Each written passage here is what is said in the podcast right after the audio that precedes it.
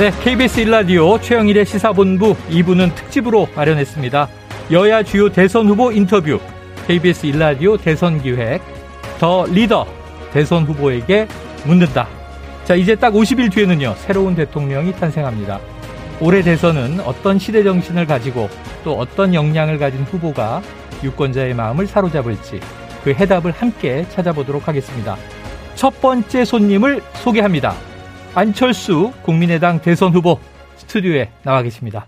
후보님 안녕하세요. 네, 불러주셔서 감사합니다. 어, 우셔야죠. 꼭 오셔야 되는 거죠. 자, 요즘에 이 얼굴빛이 더 좋아지신 것 같습니다. 이게 저 지지율 후광 아닙니까? 어떻게 생각하세요? 어, 마라톤 하기 때문에 아. 어, 피부가 더 좋아지고 있습니다.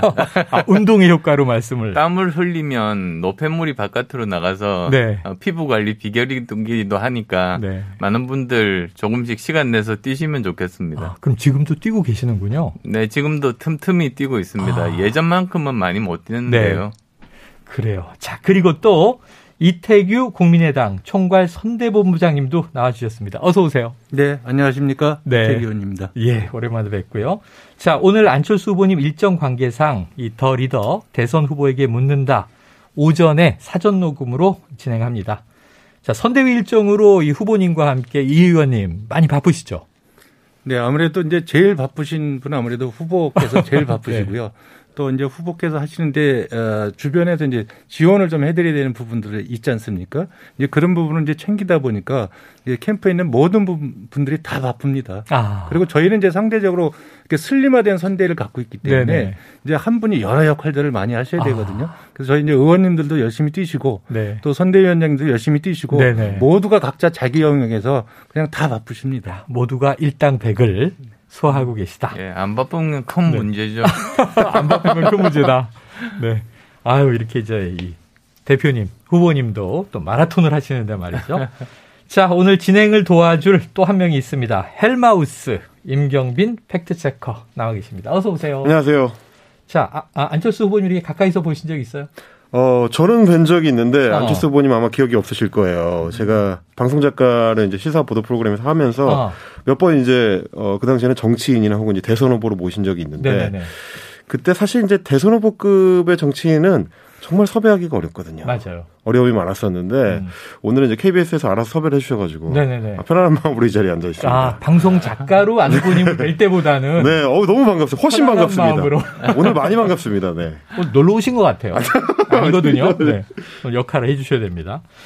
자, 제 KBS 일라디오 대선 기획입니다. 더 리더 대선 후보에게 묻는다. 본격적으로 시작을 해보죠. 자, 유권자 여러분도 오늘 안철수 후보의 입에 특히 더 주목을 하실 것 같습니다. 자, 뭐 물으실 건 없으세요? 어 이제 안철수 후보님 하면은 아무래도 이제 화려한 이력부터 네. 떠올리시는 분들이 많으실 텐데 제가 오늘 이제 KBS에 모신 김에 음. 어, 그 이력을 이제 우리 시청자분들, 어. 청취자분들과 그리고 국민 여러분께 아, 간략하게 소개를 해드리는 다 왔군요. 시간을 좀 마련을 네. 해봤습니다. 어, 만족스러우실지 나중에 한번 소감을 여쭤보도록 네. 하겠습니다. 뭐 누구나 다 알다시피 안철수 후보 하면 이제 1962년생이고요. 음. 전직 의사이자 컴퓨터 프로그래머 그리고 성공한 벤처 기업인이자 음. 대학 교수이고요. 어, 국회의원이자 그리고 대선 후보였고 요즘은 마라토너로 또 유명하신 아. 분입니다. 아. 국내 최초의 컴퓨터 백신 프로그램인 V3의 개발자로 네. 안철수 컴퓨터 바이러스 연구소 소장을 지냈고요. 나중에 안철수 연구소는 한국을 대표하는 IT 기업인 안랩이 됐습니다. 그리고 아. 안철수 소장은 이사회 의장으로 벤처 기업인으로 자리를 매김하셨고요. 이후에 미국 유학을 거쳐서 카이스트 경영대학원 교수 음. 그리고 서울대 융합과학 기술대학원장을 맡아서 후학을 가르치기도 하셨습니다. 네. 2009년에 화제의 그 방송 MBC의 무릎팍도사 아, 이 출연 이후에 네네. 대중적 스타로 이제 떠오르면서 네, 2011년에는 청춘 콘서트를 어, 통해 청춘 멘토로 이제 급부상을 하셨고 음. 이후에 이 안철수 현상이 시작이 되게 됩니다. 음. 아, 이 여세를 몰아서 2011년 9월에는 서울시장 재보궐선거에서 이제 강력한 후보로 거론이 됐지만 네. 그 당시에는 이제 아름다운 양보를 통해서 음. 어, 이제 서울시장을 새로운 서울시장을 탄생하는 데 있어서 중요한 역할을 하셨고요. 네. 이후에는 어, 박근혜 대세론에 맞선 안풍의 중심이 됐습니다. 음. 그래서 2012년 대선 때는 문재인 후보와 단일화 협상 끝에 불출마 선언을 통해서 이제 단일화를 성사를 시켰고 2013년에 서울 노원구 병 재보궐선거를 통해서 이제 국회에 입성. 음. 2014년에는 민주당과 함께 새정치민주연합을 창당을 해서 공동 대표를 역임을 했습니다. 음. 그리고 다시 2015년 어, 연말에는 새정치민주연합 탈당 후에 국민의당을 창당을 했고요. 2016년 총선에서 이른바 초록색 돌풍, 호남권에서의 돌풍을 바탕으로 해서 원내 제3당 체제를 이제 구축하는데 음. 중요한 역할을 했습니다. 2017년 19대 대선 그리고 2018년 서울시장 선거 음. 다시 2021년 서울시장 재보궐 선거까지 어, 최근에 굵직한 선거에서는 조금 어려움을 겪으셨지만 음. 3전 4기의 정신으로 다시 국민의 선택 앞에선 안철수 후보 이번에는 과연 국민들의 선택을 받을 수 있을지 음. 온 국민이 지켜보고 있습니다. 야. 임경빈 체커 얘기를 들으니까 정말 화려하시네요. 네, 정치 입문하시기 전까지. 예. 어떻게 만족하십니까? 대체로. 뭐, 저 마라톤 기록 빼놓고는 말씀 다 하잖아요. 마라토너. 마라토너를 꼭 넣어주세요. 네네네. 그걸 넣었어야 되는데. 아, 네. 제가 센스 없이 예, 또. 3시간 46분. 야, 그런데 이게 엄청난 경력이세요. 정말 듣고 보니까 엄청난 경력인데 궁금한 게 저는 이 의사에서 막 사업 시작하셨을 때 대학 캠퍼스에 음. 어린 따님 손을 잡고 강연 온 걸 제가 본 기억이 있고요. 아, 정말 옛날입니다. 네.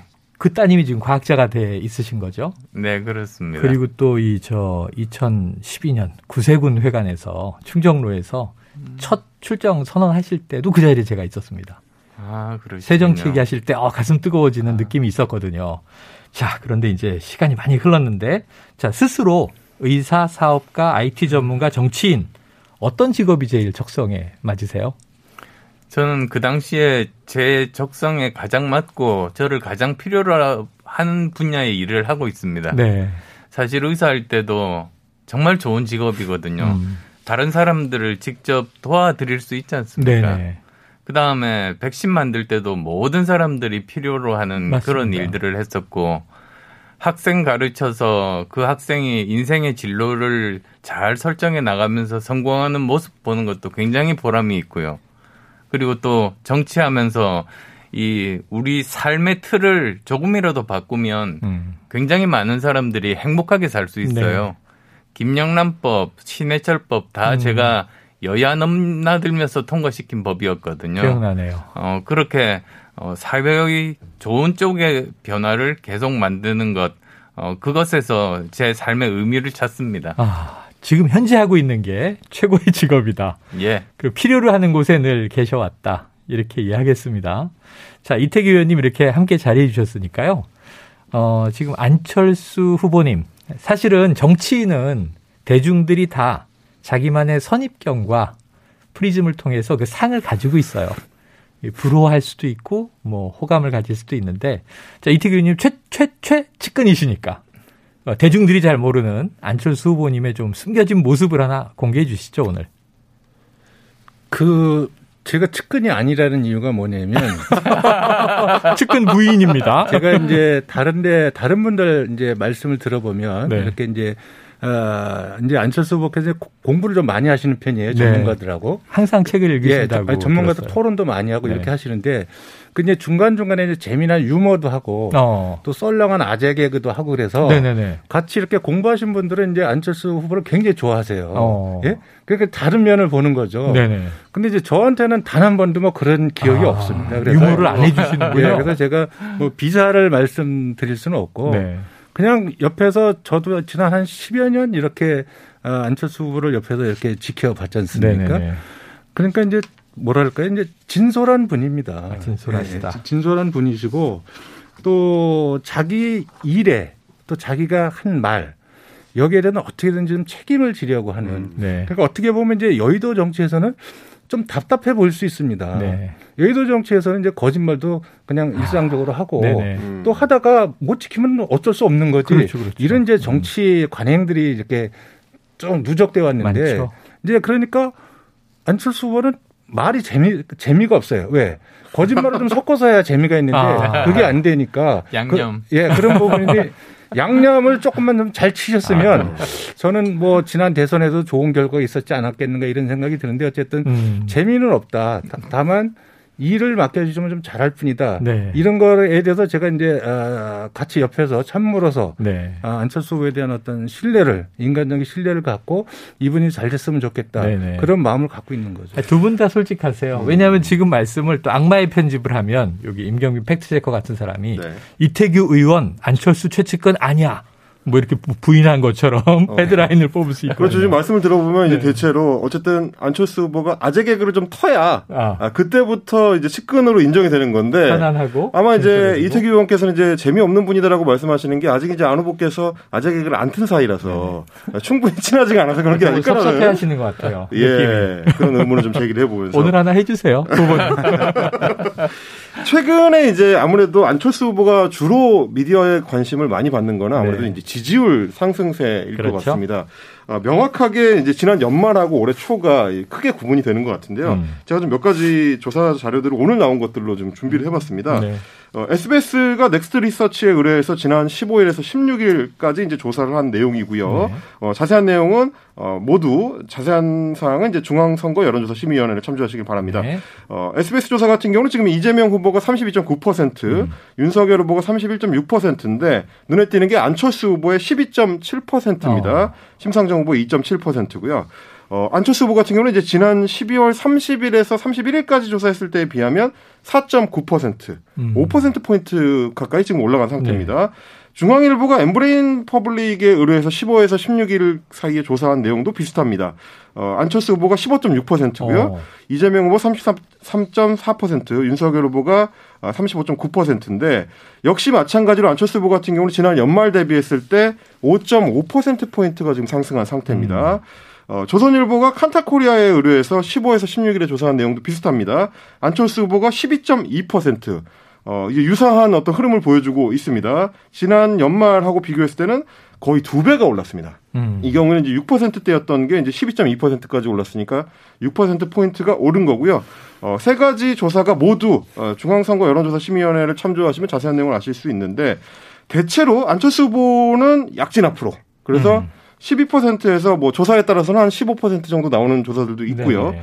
그래서 어, 삼강구도에 가까워지고 있다라는 평가인 것 같습니다. 그리고 이제 안철수 후보와 윤석열 후보의 지지세를 합치면 어, 정권 교체 여론이 이제 50% 선에 음. 근접하게 지금 유지가 되고 있는 상태. 이런 네. 정도로 좀 요약을 할 수가 있을 것 야, 같습니다. 대단합니다. 왜냐하면 이제 두 자릿수는 굳어지는 분위기예요. 자, 그런데 이 지금 대선 D-50 오늘 굉장히 날짜가 의미가 있습니다. 2007년 이후 대선의 이제 데이터들을 쭉 보면 모두 D-51 이 여론조사는 1등을 달리는 후보가 당선이 됐더라고요. 하지만 올해 대선의 판세는 완전히 오리무중, 안개 속이다. 많은 전문가도 그렇게 얘기하고 있어서 자, 안 후보님의 이 파죽지세라고 지금 임 작가가 표현했는데 약진이 굉장히 두드러지잖아요. 지난해 11, 12월에 비하면 1월 들어와서 파죽지세, 3강 구도, 그런데 이제 한 설날을 설날을 예고하신 바가 있어요. 그 시점은 어떻게 잡으신 겁니까? 어, 사실 지금까지 경험을 바탕으로 중도층이 어떻게 판단하고 어느 시기에 움직이는지를 제가 알아서 그렇게 말씀드린 거죠. 어. 제가 11월 1일이죠. 작년 11월 1일 처음에 대선 출마 선언을 할때 네. 어, 제가 이야기했습니다. 연말 연초가 되면 두 자릿수로 올라설 것이고, 음. 어, 설이 되면은 이제 삼강 구도로 가, 게될 것이다. 어. 이렇게 말씀을 드렸는데요. 네. 바로 지난번 2017년 대선이 그랬습니다. 어. 사실 2017년 대선이 5월 달에 열렸는데 맞습니다. 1월 초에 제가 5%였습니다. 네. 저는 항상 5% 정도에서 시작합니다. 출발선이 정해져 있으시네요.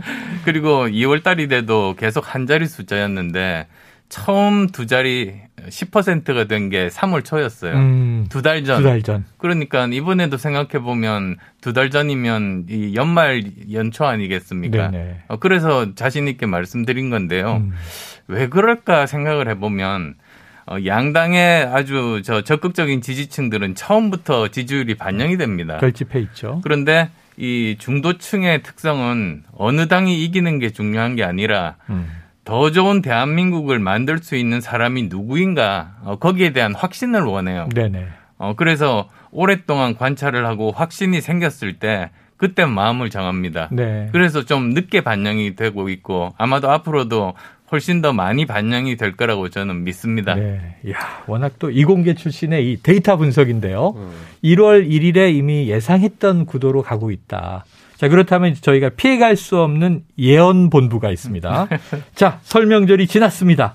지지율 수치 어느 정도 될 거라고 보십니까? 글쎄요. 제가 3강이라고 말씀은 드렸습니다만 뭐 그, 그, 그 정도 되려면 최소한 20%는 네. 넘어야겠죠. 네.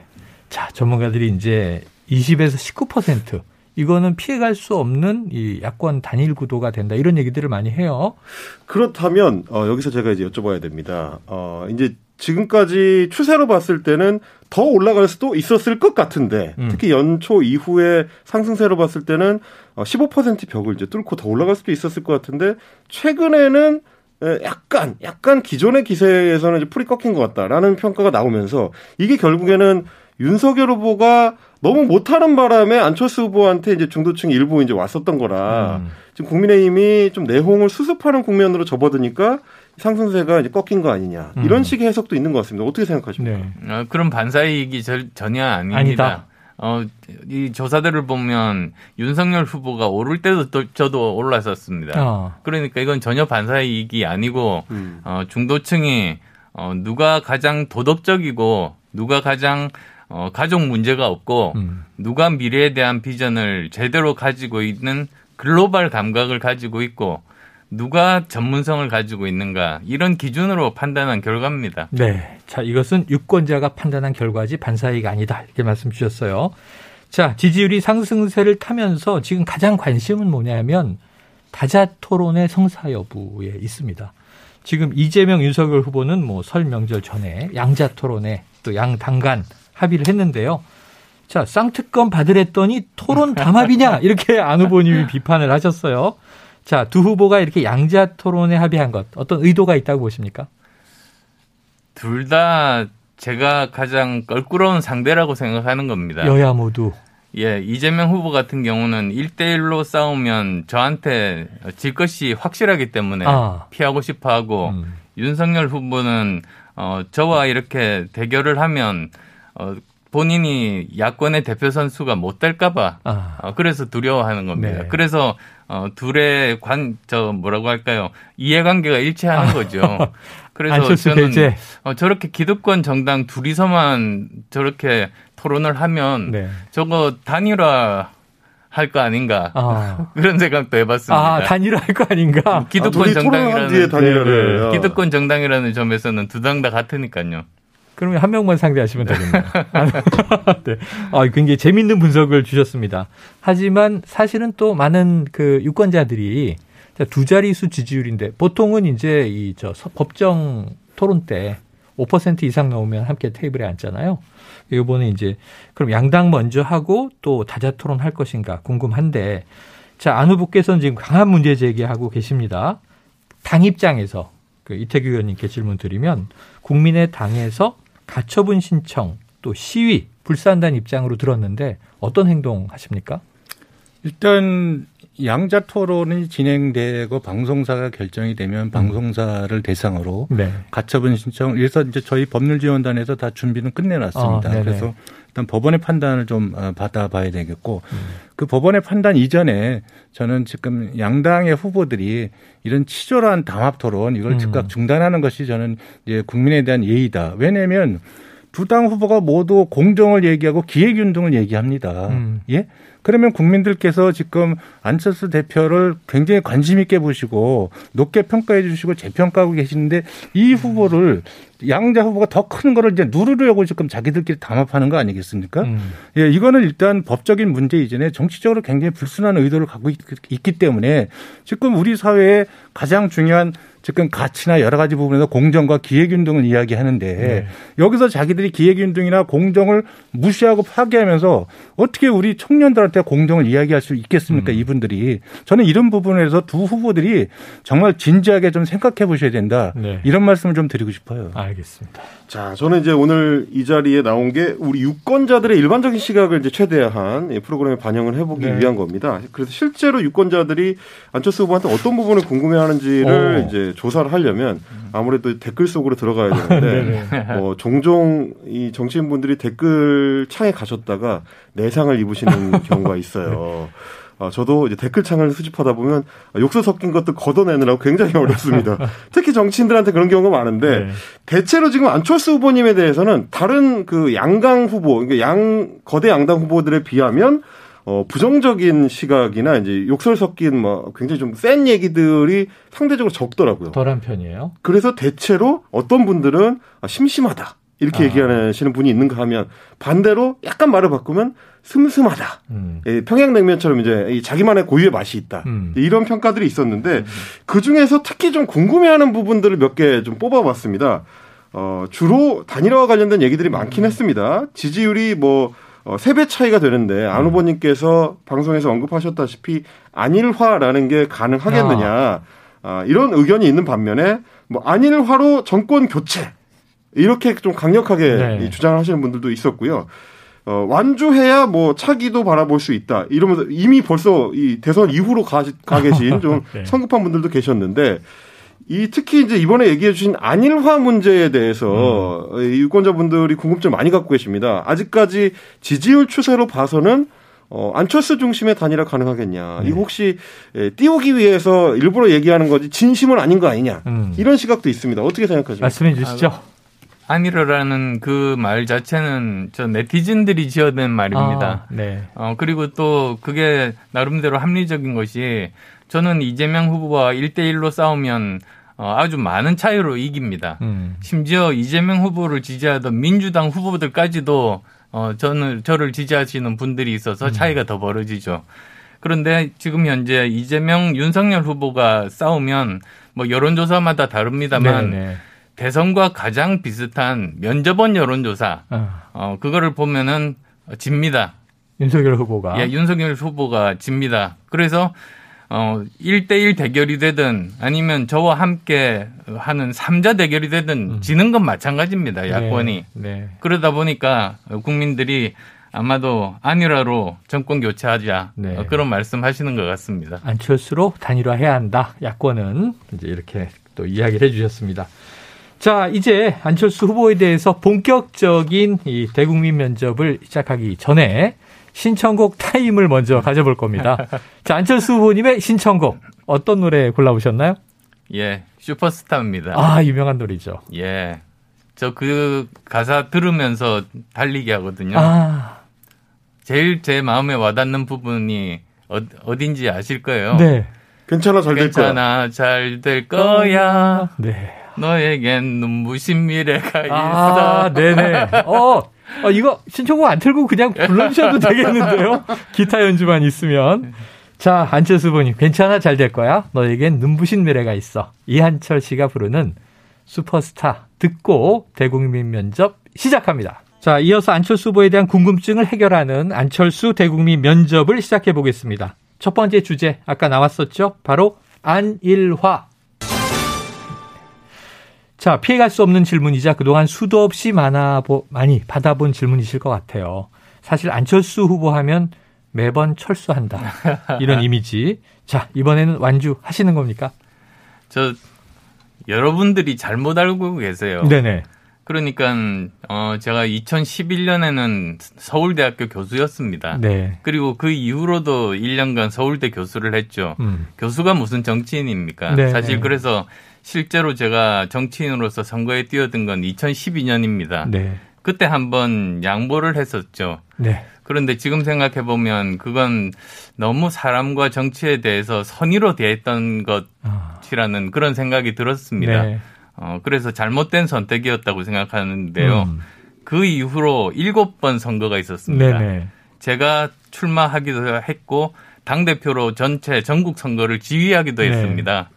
그게 2017년 대선, 2013년, 16년, 20년 총선, 네. 14년, 18년 그리고 작년 지방선거인데요. 네, 네. 단한 번도 빼놓지 않고 전부 완주했습니다. 아. 제가 중간에 철수한 적이 없습니다. 네네. 네. 사실이 아닙니다. 네. 그 다음에 또, 어, 제가 단일화한 거는 바로 작년 지방선거 단 한 번이고, 음. 그것도 제가 처음부터 단일화 하겠다고 제가 선언해서 단일화를 한 겁니다. 네, 네. 그래서 지금까지 제가 전체 선거를 보면은 단 한 번도 철수한 적도 없고 네. 단일화는 제가 주도해서 한 번 한 건데 음. 뭐 계속 단일화 할 거냐 뭐 철수할 거냐 그렇게 자꾸 왜곡해서 네. 어, 잘못된 이미지를 사람들에게 씌우는 거죠. 아, 잘못된 이미지가 더 씌워진 것이다. 그럼 이번 대선에서도 네. 단일화는 없다 이 입장은 계속 어. 이제 가져가시는 건가요? 아니라 아니라 아니라로. 네. 단일화가 된다면 안철수로 된다. 그 외의 변수는 없다. 이렇게 알겠습니다. 선언하신 걸로 봅니다. 그렇게 보면 이제 음. 결국에는 유권자들의 선택이 단일화가 되느냐 안 되느냐를 결정하는 중요한 기준이 될 텐데요. 그렇죠. 어, 이제 여론조사를 중심으로 한번 살펴보겠습니다. 네. 이 단일화 경쟁력에 대한 여론조사들이 이제 최근에 좀 많아졌는데 음. 두 가지만 꼽아봤습니다. 아까 소개를 해드렸던 중앙일보와 엠브레인 퍼블릭이 이제 15일부터 16일까지 한 조사인데요. 음. 야권 후보 단일화를 할때 어느 후보를 지지하느냐를 물었더니 윤석열 후보가 36.4%, 안철수 후보가 48.3%로 격차가 11%포인트 넘게 12% 가까이 좀 나는 정도로 안철수 후보가 앞서 있는 상태였고요. 연령별로 봤을 때도 60대 이상을 제외하고는 어, 음. 거의 모든 연령대에서 이제 안철수 후보가 앞서고 있는 상황으로 조사가 됐습니다. 조선일보가 이제 칸타코리아에 의뢰했었던 15일, 16일 조사 같은 경우도 마찬가지입니다. 여기서는 이제 조금 조사 방법을 다르게 단일 후보 윤석열과 단일 후보 안철수가 이재명 후보와 붙었을 때 어떻게 되느냐 음. 이걸 조사를 했는데 윤석열 후보로 했을 때는 이제 윤석열 후보가 39.3%대 이재명 후보가 32.7% 음. 앞서긴 하지만 이제 7.1% 포인트 차이였고요. 네. 단일 후보 안철수의 경우는 47.9% 오. 거의 이제 과반이죠. 이재명 후보가 그때는 26.6%로 오. 격차가 굉장히 커집니다. 21.3% 포인트 차이로 격차가 커지는 상태라서 이런 결과를 봤을 때 아직까지 여론조사 상으로 보면 안철수 후보가 단일 후보로서는 경쟁력이 높다고 지금 여론은 평가를 하고 있다. 이렇게 볼 수 있을 것 같습니다. 자세한 사항은 중앙선거 여론조사 심의위원회를 참조하시면 됩니다. 네, 아까 안 후보님이 말씀해 주신 것이 여론조사상 또 나타나는 지표로 보여집니다. 자, 안 후보님의 유튜브 채널에 갔더니 구독자가 20만 명. 네. 아, 이러면 임 작가 같은 분은 어 유튜브만 해도 먹고 살겠네 이런 얘기 하시거든요. 자 유튜브 공식 영상에 더 좋은 정권 교체 이렇게 나오더군요.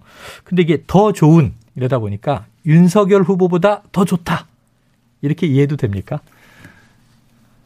저는 이렇게 생각합니다. 네. 지금 현재 국민의힘은 정권 교체 자체가 목적입니다. 음. 근데 저는 정권 교체뿐만 아니라 그 다음이 중요하다.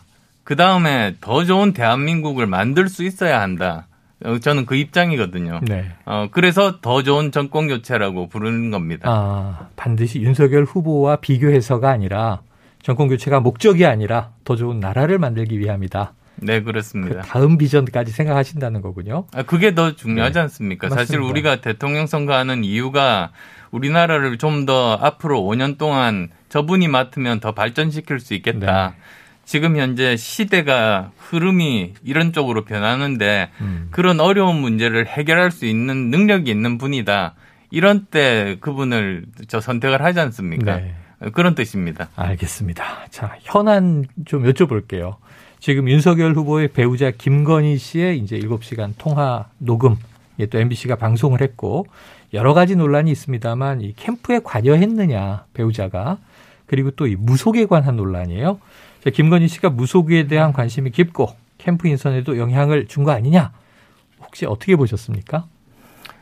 저는 국민들께서 판단할 부분이다. 이렇게 네. 보고는 있고요. 어. 뭐 하나 정도만 말씀드리자면 미투에 대해서 언급한 아, 부분이 네네네. 있습니다. 근데 그게 미투를 폄훼하고 피해자에 대한 2차 가해적인 그런 발언이었습니다. 그래서 네. 그런 부분은 좀 사과할 필요가 있지 않을까 그런 생각을 하면서 네. 들었습니다.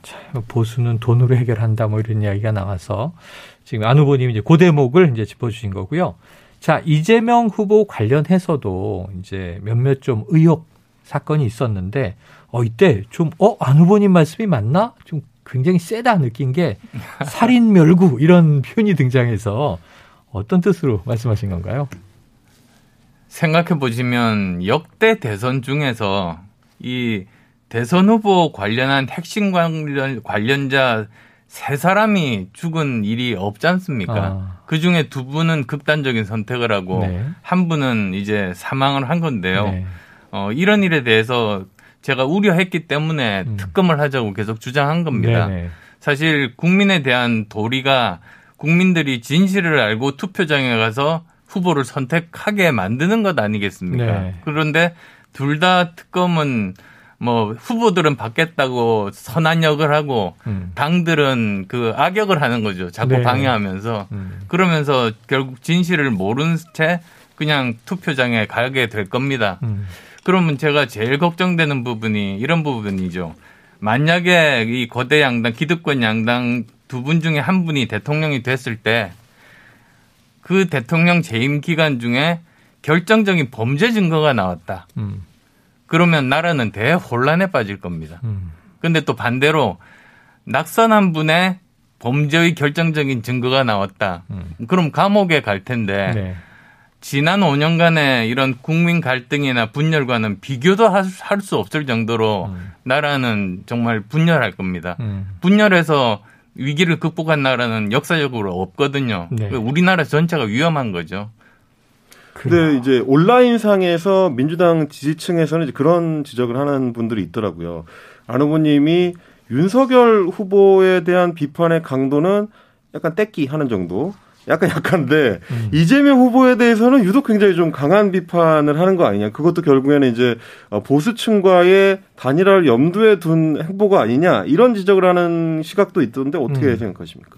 어, 저는 그렇게 판단해서 발언하지 않습니다. 음. 항상 보면은 그 사안에 대해서 객관적으로 제 의견을 이야기를 했던 것 뿐이거든요. 그래서 예를 들면, 어, 지금 이재명 후보의 제일 문제가 되는 부분이 그 대장동 게이트 아니겠습니까? 근데 네. 대장동 게이트의 본질이 어 1조 원에 해당하는 이익을 민간에게 특정 민간에게 몰아준 겁니다. 그러면 이건 만약에 몰랐다. 그러면 단군 이래 최대의 무능한 행정가니까 음. 이런 분이 우리나라 맡으면 거덜나죠. 네. 그리고 만약에 알았다. 그러면 감옥에 가 있어야지 대선 레이스에 뛰어들 수는 없거든요. 음. 아, 그래서 그건 저는 객관적인 어, 평가라고 저는 생각합니다. 네. 그리고 또 윤 후보에 대해서도 잘못한 부분에 대해서는 잘못을 지적을 계속 했습니다. 네, 알겠습니다. 자, 이태규 의원님께도 좀 여쭤봐야겠습니다. 선대위 차원의 공식적인 발언은 아니, 아니지만 이 홍준표 의원이 제기한 또 단일화 이슈가 있어요. 무엇보다 이제 국민의힘 이준석 대표는 거간꾼 이런 이제 표현을 썼는데 자, 국민의힘에 거간꾼이 있으려면 국민의당 쪽에서도 뭔가 이야기가 오가는 또 사람이 있어야 될 것 같으니까 거간꾼 어떻게 들으셨어요?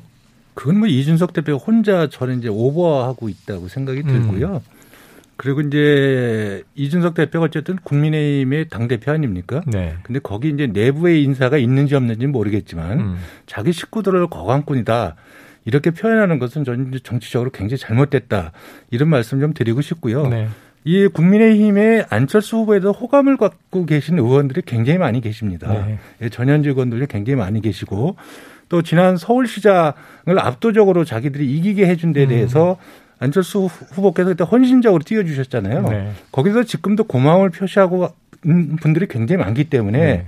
아마 이준석 대표 입장에서는 안철수 후보로 인해서 자기 내부의 조직이 흔들리고 동요하는 거 음. 이걸 좀 사전에 좀 막기 위해서 그런 말을 할 수는 있다고 봅니다 정치적으로 네. 그렇지만 거강꾼이라고 하는 그런 표현을 쓰는 것 자체는 네. 저는 좀 삼가야 된다 이런 생각을 갖고 있고 예 그런 거강꾼이 있는 점인지 모르겠지만 음. 예, 국민의 당하고는 전혀 아무 관계가 없습니다. 관계 없다. 네. 이준석 대표가 좀 스스로 당을 단속하기 위함 아니냐 오버다 이렇게 말씀. 예 그런 정도로 제가 이해합니다. 알겠습니다.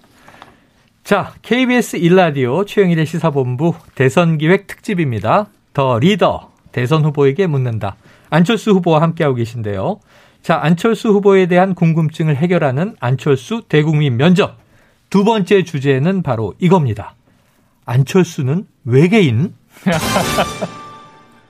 네, 지금 이 안 후보님이 빵 터지셨습니다. 네. 외계인이라는 걸 인정하는 걸까요? 오늘 가장 크, 네. 크게 웃으시는 것 같은데요. 예.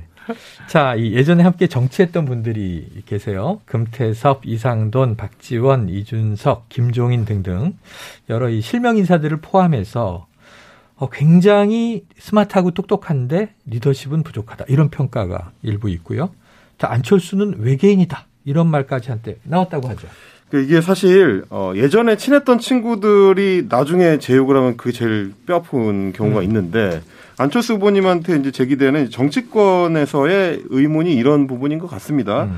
뭐 예를 들면 이제 장진영 전 대변인 같은 경우에도 어 안철수 후보가 비선을 통해서 주요 사안을 결정한다 음. 이런 얘기를 한다든지 뭐 요즘 들어서 이제 가장 거칠게 안철수 후보님을 이제 공격하고 있는 이준석 국민의힘 대표 같은 경우는 음. 어, 결단이 필요한 시점에 연락이 안 된다. 음. 연락이 끊긴다. 뭔가 좀 결, 중요한 결정 안 해준다. 이제 이런 식의 얘기를 한 적이 있고 어, 제가 이제 한 달에 한 번씩 시사본부에서 만나고 있는 이상돈 의원 같은 경우도 어 외계인과 대화라는 느낌이다. 이제 이런 얘기를 대기실에서 종종 하는 경우가 있었는데 음. 혹시 이런 의견에 대해서는 개인적으로 어떻게 생각하시는지 음. 너무 뼈 아프시진 않은지 그런 걸 좀 여쭙고 싶습니다. 그게 다 제가 어 거대 양당에 속하지 않았기 때문일 겁니다. 아. 어, 요즘 많은 저 중견 언론인 분들이 말씀하시는 것이 대한민국 70년 정치 역사 중에서 이렇게 거대 양당이 아닌 바깥에서 이렇게까지 오래 살아남아 있는 사람은 아. 처음이다. 어. 네. 매일매일 신기록을 세우고 있다. 이런 말씀을 하세요. 음. 그런데 어 그 어렵죠. 그 제일 어려울 때가 선거 때가 다가오면 음. 당선 확률이 떨어지지 않습니까? 네네네. 근데 정치인은 사실은 당선이 돼야 자기 꿈을 펼칠 수가 있거든요. 음. 그러다 보니까 어 그때가 되면 이탈해서 어 다른 큰 거대 양당으로 떠나는 분들이 계십니다. 음. 근데 이제 그분들이 거기에서 자리를 잡기 위해서 사실은 뭐 저를 공격할 수밖에는 없는 게 이해가 되고요. 음. 근데 오히려 저는 그분들에 대해서 섭섭한 감정을 가지는 것이 아니고 음. 제가 좀 더 좋은 환경을 만들어 드렸으면 어 저렇게까지 떠나지 않아도 됐을 텐데 그래서 제가 오히려 좀 미안한 마음을 가지고 있어서 어. 그분들이 뭐라고 해도 제가 대꾸를 하지 않는 이유가 그래서입니다. 아, 대인배 말씀을 해주셨네요. 그럼 안철수는 외계인이 아니다. 대인배다. 대인배다. 네. 아, 네, 알겠습니다. 네. 자, 그런데 이게 이준석 국민의힘 당대표 아까 이제 이철규 의원님께 거강꾼 얘기도 여쭤봤지만 조금 집요하다 싶을 정도의 공세예요. 왜냐하면 뭐 양보해야 할 때 안 하고 양보 안 해야 할 때 양보한다 이런 표현도 등장했고요. 또 최근에 이 방송 마이크가 꺼지면 사회자와 안철수 후보 이야기를 한다. 이렇게 좀 뭔가 집요하다. 이 정치공학적 이유라고 하기에는 왜 저럴까 하는 생각도 드는데 이런 대목은 또 어떻게 보세요? 어, 사실 여의도 정치라고 그러지 않습니까? 네. 저는 여의도 정치가 뭘까 생각해 봤어요. 음. 여의도 정치는 눈앞에 있는 상대만 때려 눕히거나 죽이면 내가 이긴다고 생각하는 게 여의도 정치 같습니다. 아. 그런데 그렇지 않거든요. 심판이 있습니다. 국민이 음. 옆에서 지켜보고 계시고 어, 심판이 어느 쪽이 이겼는지 손을 들어주시는 역할을 하시는 거죠. 네, 네. 어, 우리 그 예전에 노무현 대통령 탄핵될 때 네, 네. 그때 국회에서 탄핵을 한 세력들은 만세를 불렀습니다. 네. 근데 결과는 노무현 대통령에게 그 총선에서 어, 완전히 다 어, 표를 몰아주셨죠. 유권자들이 그쪽을 네. 승리자로 만드셨지 않습니까? 그래요. 그래서 그게 여의도 정치의 문제점인데 그래서 제가 웬만해서는 뭐 저에 대한 뭐 어떤 근거 없는 비난 예. 왜냐하면 여의도야말로 그 아니땡 굴뚝에서 연기 나는 곳이니까 아, 네. 어, 거기에 대해서는 국민들께서 다 판단해 주실 거다 싶어서 제가 대부분은 대응을 안 하는데요. 음. 조금 심했다 싶은 그런 말을 할때 네. 그때는 또 제가 반응을 하지 않으면 국민들이 어, 저 정도인데도 반응을 안 하면 네네. 약한 사람이 약한 거 아닌가 예. 어, 그렇게 오해를 하실 수도 있어서 음.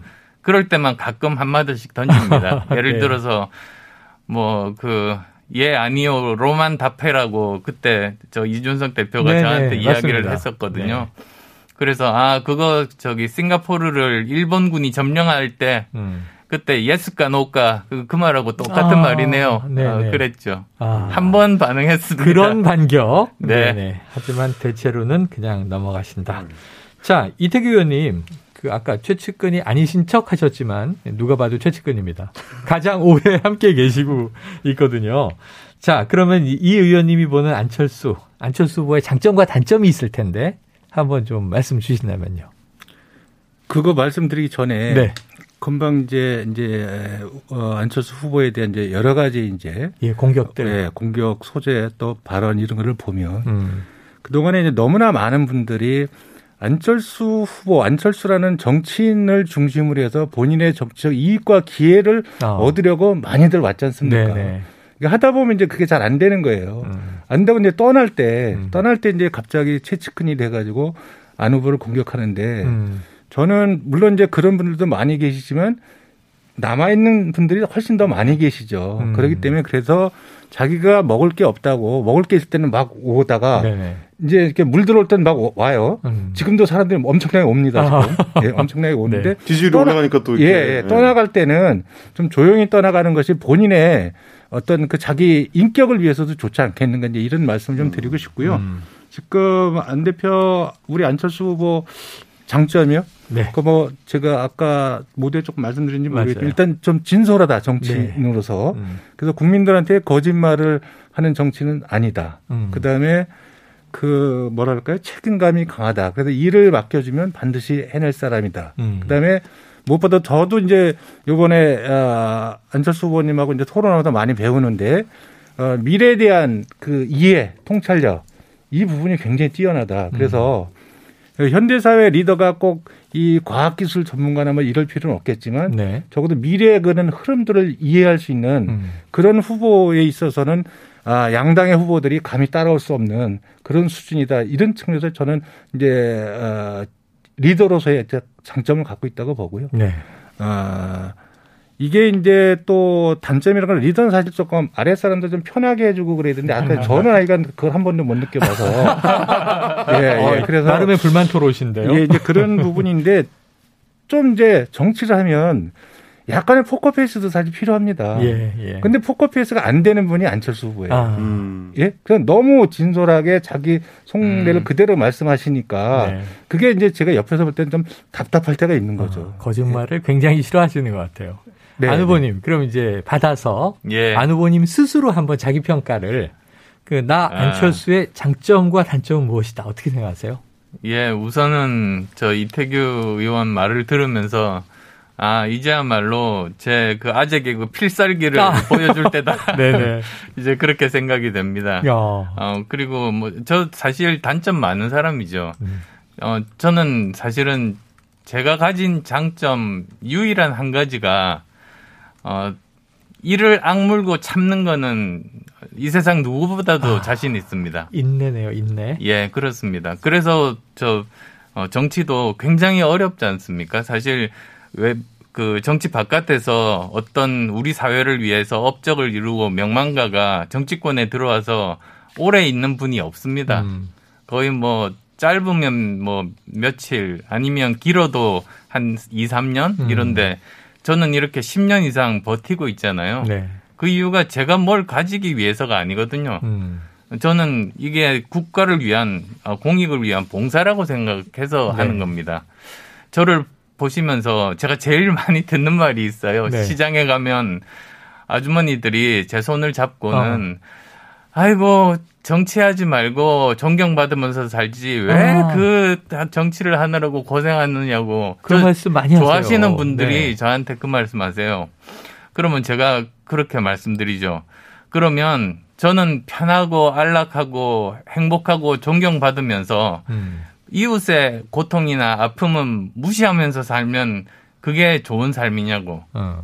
어, 그렇게 말씀드립니다. 네. 야, 이게 장점과 단점을 같이 얘기해 주셨어요. 견딘다, 참는다. 네. 10년 넘게 버텨오셨고. 저도 비슷한 생각 하거든요. 어, 청년 멘토로 혹은 뭐 이 벤처 기업가로 훨씬 더 이 편안하게 많은 일 하실 수 있, 지 않나? 왜 이렇게 와서 고생을 하시지 않은 생각이 아마 많은 국민들 하실 거예요.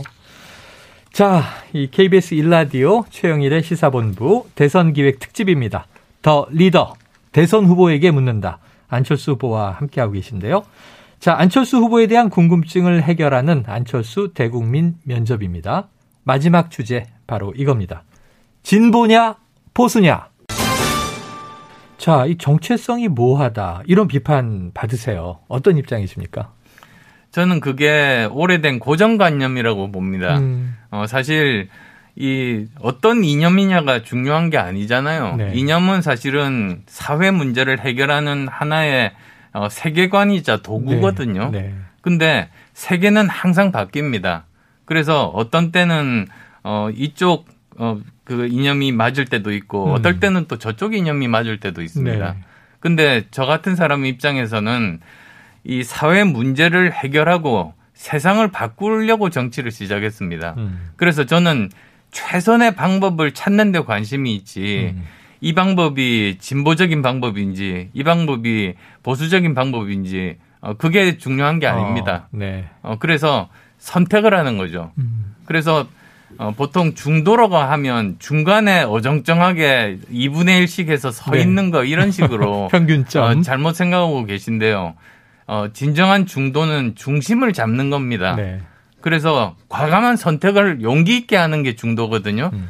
어, 지금 현재 시점에서 만약에 안보는 보수적인 관점이 적절한 그런 시기다. 음. 그러면 보수 쪽의 입장을 선택을 하고 음.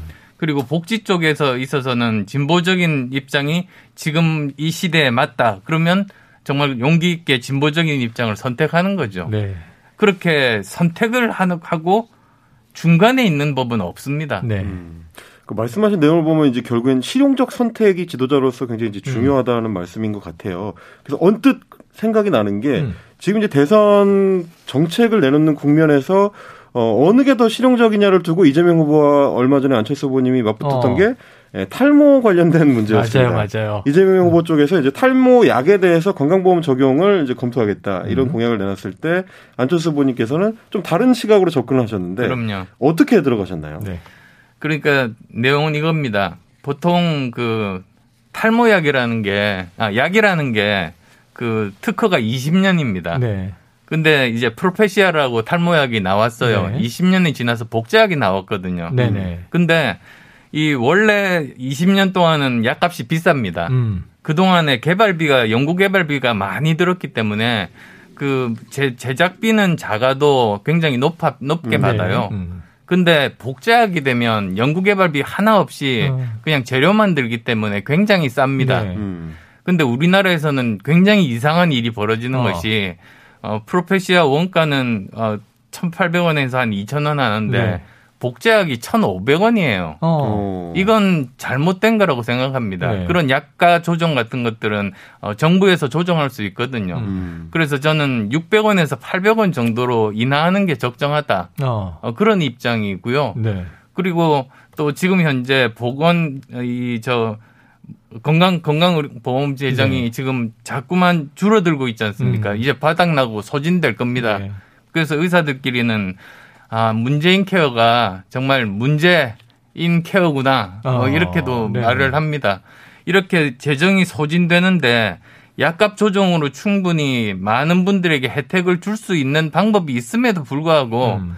어, 아마도 그 이런 것에 대해서 잘 모르니까 음. 무조건 퍼주기식으로 빨리 건강보험을 고갈시켜서 어, 우리 국민들이 내는 보험료를 올리는 방향으로 그렇게 가고 있어서 제가 비판을 한 거죠. 음. 네. 그러니까 약가를 아예 놓, 낮추는 쪽이 훨씬 실용적인 것이다. 이제 이런 시각이시군요. 네, 그렇습니다. 네. 자, 그래요. 이제 이 안철수 후보님의 공약도 한번 여쭤봐야 될 것 같습니다. 첫 번째 공식 공약. 자, 이게 숫자가 등장해요. 555 신성장, G5 경제 강국. 이 정책을 좀 설명해 주신다면요. 어, 지금 현재는 과학 기술만이 미래 먹거리, 미래 일자리를 창출할 시대입니다. 음. 우리나라가 발전하는 길은 그것밖에 없거든요. 네. 근데 그러면 도대체 어떤 과학 기술을 발전시켜야 되는가? 초격차 과학 기술을 확보해야 됩니다. 음. 초격차라는 게 뭐냐면 어 저 우리 메모리 반도체처럼 네. 1등, 2등 간의 그 격차가 작으면 언제든지 추월당할 수 네. 있지만 1등, 2등 사이의 간격이 너무나도 멀리 아, 떨어져서 압도적으로 압도적인 초격차를 유지하면 음. 계속 1위를 할 수 있는 거죠. 네. 그래서 만약에 우리나라가 그렇게 초격차 과학기술 다섯 개를 확보하면 음.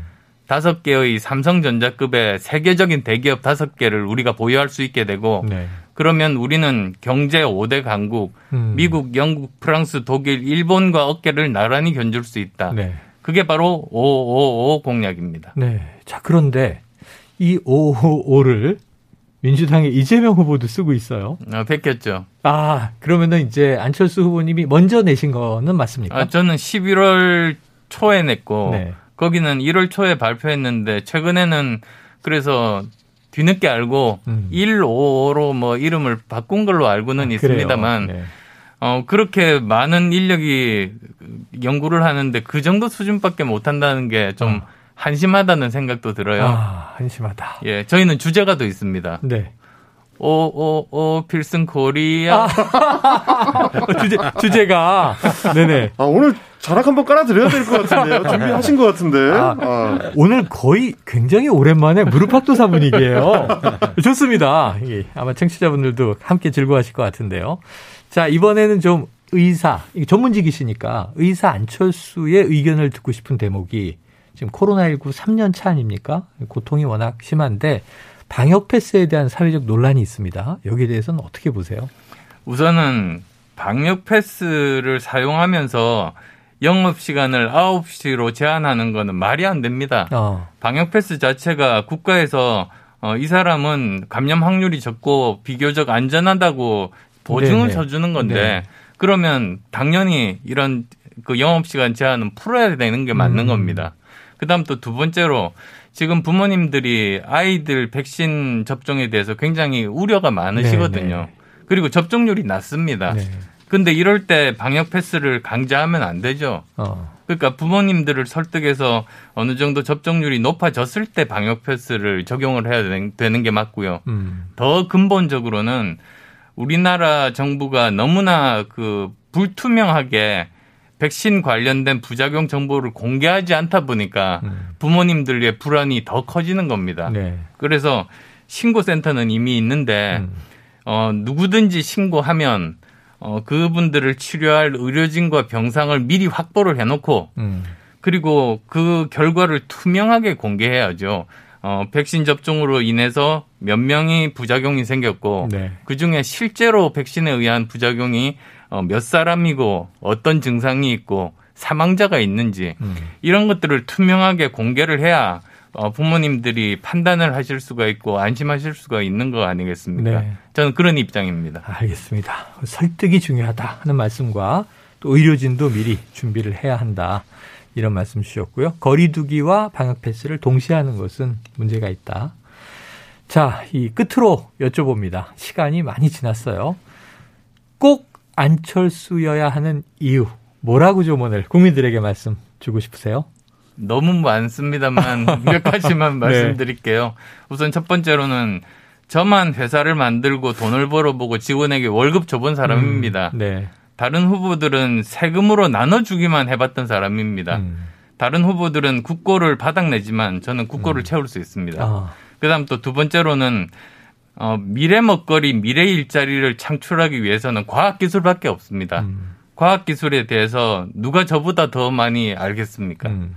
그 다음 또 그 세 번째로는 코로나19에 음. 대한 그 방역이 대통령 초기에 가장 중요한 일이 될 아, 겁니다. 그렇죠. 그리고 또 그 다음에 또 옵니다. 그렇죠. 다음 대통령 임기 중에 음.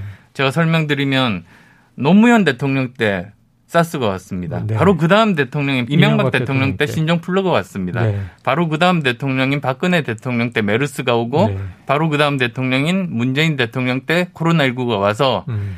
다음 대통령 임기 중에 코로나19 이외에 또 다른 그런 아. 감염병이 옵니다. 어, 신종 바이러스가. 그래서 네.